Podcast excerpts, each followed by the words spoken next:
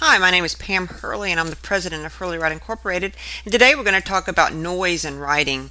In our classes, we always discuss reader centered writing that is, writing that fully considers readers and what they want and need and how they're going to use the document. Another element of this is noise.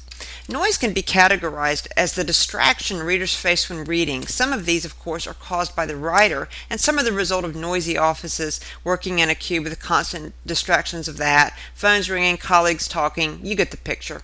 While as writers we can't necessarily control our reader's physical environment, we can create a document that helps minimize those distractions to help the reader focus. In assessing noise, we can ask ourselves, how much time does my reader have to devote to the document?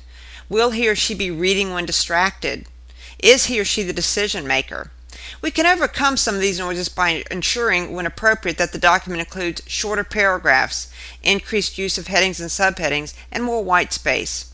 As writers, one of our goals should always be to help the reader get through the document quickly and easily, and one way to do this is by eliminating noise.